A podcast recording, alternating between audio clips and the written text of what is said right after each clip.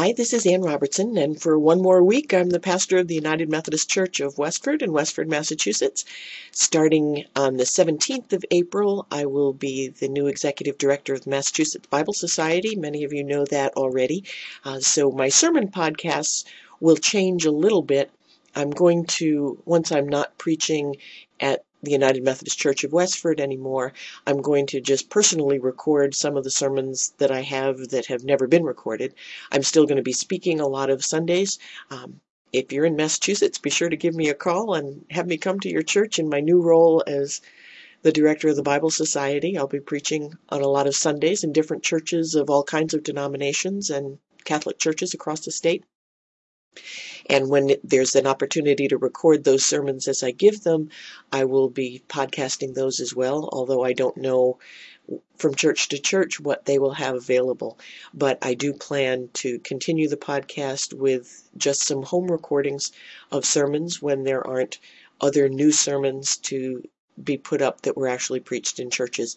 So, um, so that's the story. This is the sermon from Palm Sunday from yesterday, April 1st. Um, none of this is an April Fool's joke. I talked a little bit about Palm Sunday, but the majority of it was talking about Jesus clearing the temple. And it's the passage from Mark. You'll hear the gospel reading there, but it's the description from Mark uh, along with the whip from the Gospel of John's version of that. Please remain standing for the reading of the gospel, which comes from the Gospel of Mark in the 11th chapter beginning in verse 15. This is what immediately follows the procession with the hosannas and all of that on Palm Sunday. Then they came to Jerusalem. And Jesus entered the temple and began to drive out those who were selling and those who were buying in the temple. And he overturned the tables of the money changers and the seats of those who sold doves. And he would not allow anyone to carry anything through the temple. He was teaching and saying, is it not written, My house shall be called a house of prayer for all nations? You just heard that in Isaiah. But you have made it a den of robbers. And when the chief priests and the scribes heard it, they kept looking for a way to kill him, for they were afraid of him, because the whole crowd was spellbound by his teaching. And when evening came, Jesus and his disciples went out of the city. This is the word of God for the people of God. Thanks be to God. You may be seated.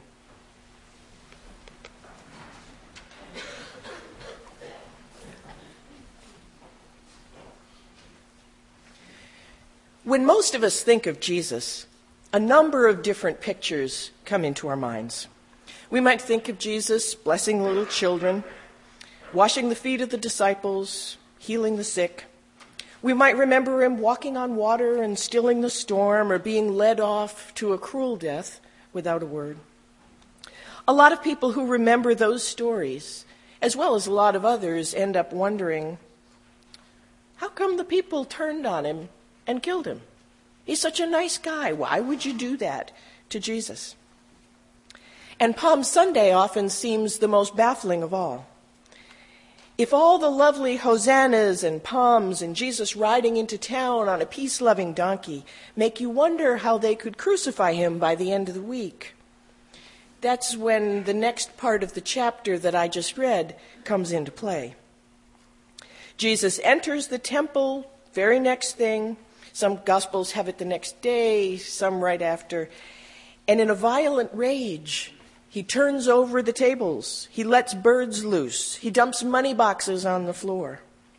The Gospel of John tells us that Jesus even made a whip for that purpose out of cords. Kind of Indiana Jones meets the Gospels. What on earth made Jesus so mad? You know, I've been mad, but I've yet to take a whip and trash Walmart. What, what was bugging him?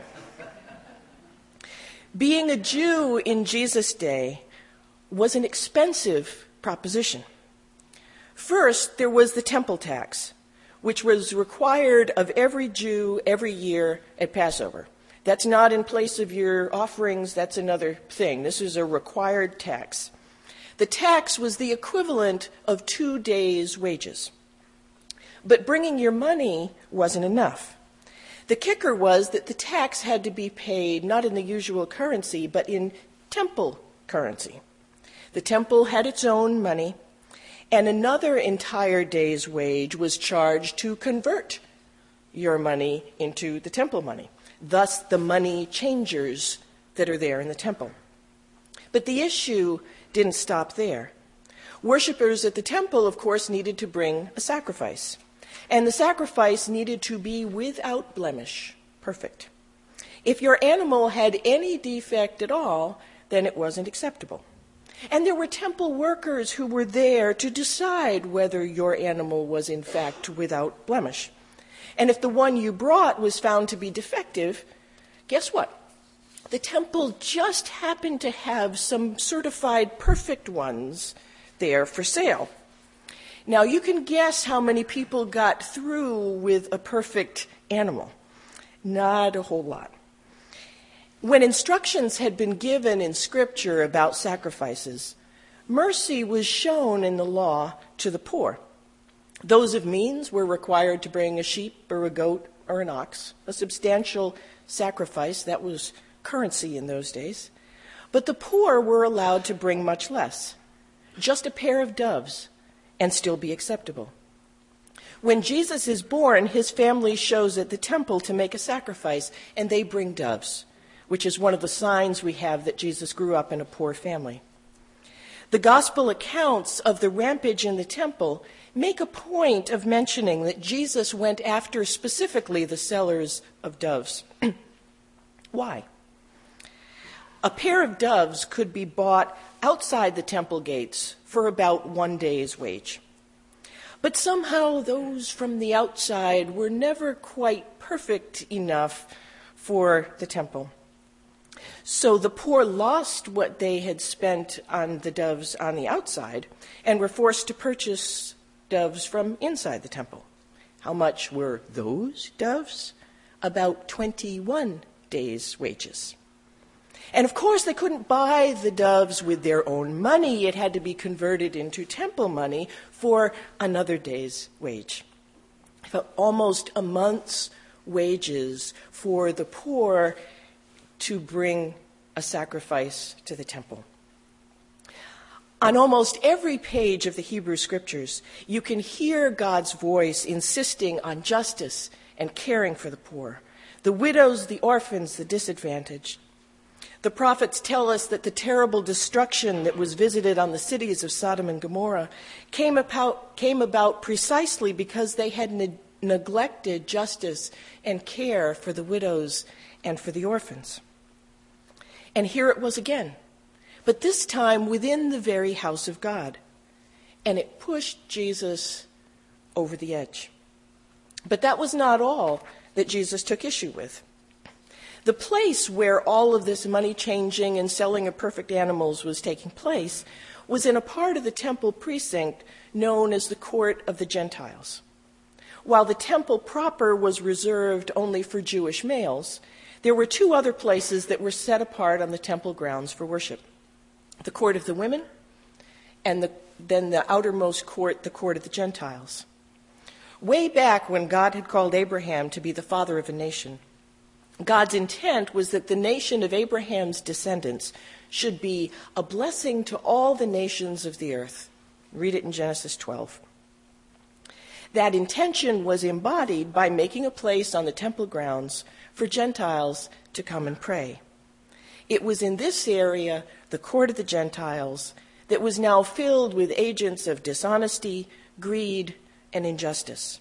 The money changers and those who sold those certified perfect sacrifices. Listen to what Jesus says when he's finished knocking everything over. He says, Is it not written, My house shall be called a house of prayer for all the nations? But you have made it a den of thieves. As I mentioned as I read it, that's a quote from Isaiah 56 that we heard Sandy read for us. In clearing the temple, Jesus is making a statement about the two things that are closest to his heart and to the heart of God God's desire to be in loving relationship with all people, and to demand that God's people live in ways that proclaim God's love and God's justice. Make no mistake, God cares about those issues. And whether it's God raining down fire on cities that ignore it, or Jesus making whips and disrupting a dishonest marketplace, we can expect that God's patience with our greed and injustice will last only so long. So what? What does that have to do with us today? Everything, I think. In clearing the temple, Jesus is making a critical statement about the purpose of the house of God and the calling of God's people. We have a financial audit of the church every year. I think it might be helpful to have a ministry audit each year as well, and a cough drop audit. Are we as a church faithfully carrying out God's mission? Does the United Methodist Church of Westford care about the things that God cares about? This action of Jesus invites us to ask ourselves if our church truly has room for all people. Or do we have subtle ways of crowding out some of God's children? One way that we try to make our worship more accessible to all is by providing a pretty detailed bulletin, the thing you get when you come in. We try not to assume that people coming in know the Lord's Prayer, and so we print it all out for those who may not be familiar with it. We don't assume that they know you're going to stand now or sit now, and we put little asterisks to indicate when you stand and when you sit so people can follow it along. But just as I was thinking we're doing pretty well, I thought, oh, what if you couldn't read? What if you didn't know how, if you were illiterate? What if you were blind? The same bulletin that provides a key to some could very well block the way for others. I worked for a number of years as a literacy volunteer before going into ministry, and my first student was a woman in her 50s. And one of the great sorrows of her life was that she couldn't fully participate in church because she couldn't sing the hymns because she couldn't read and she couldn't read the hymns, the words in the hymnal. So I decided, well, we can use the hymns from the words for uh, the words for the hymns in our lessons, and she brought me a hymnal from her church for us to use. We gave up almost as soon as we started.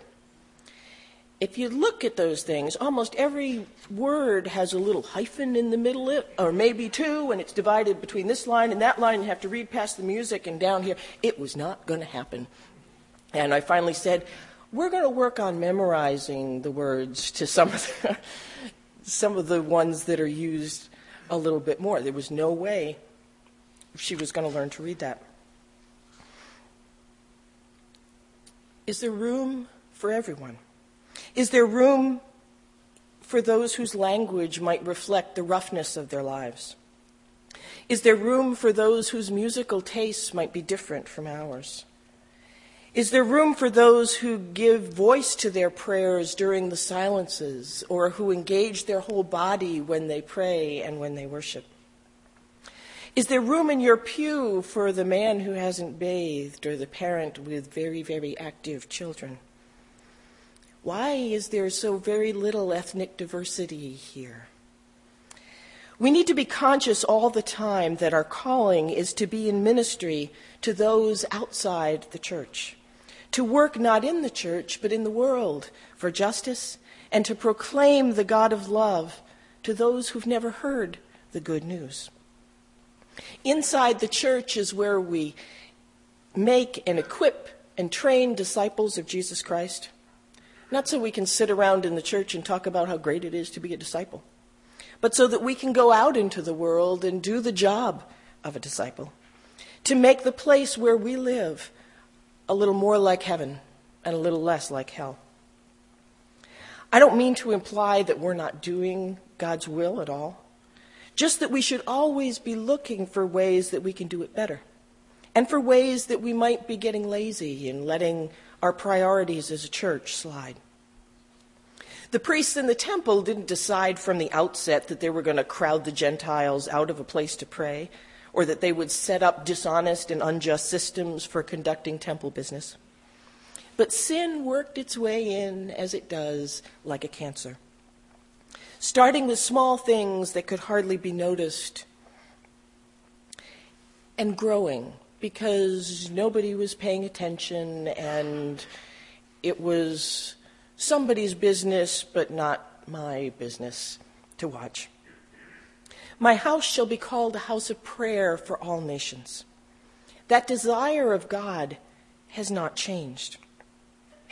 This has got to be the place where anyone and everyone can come and meet God, even if they're in your pew.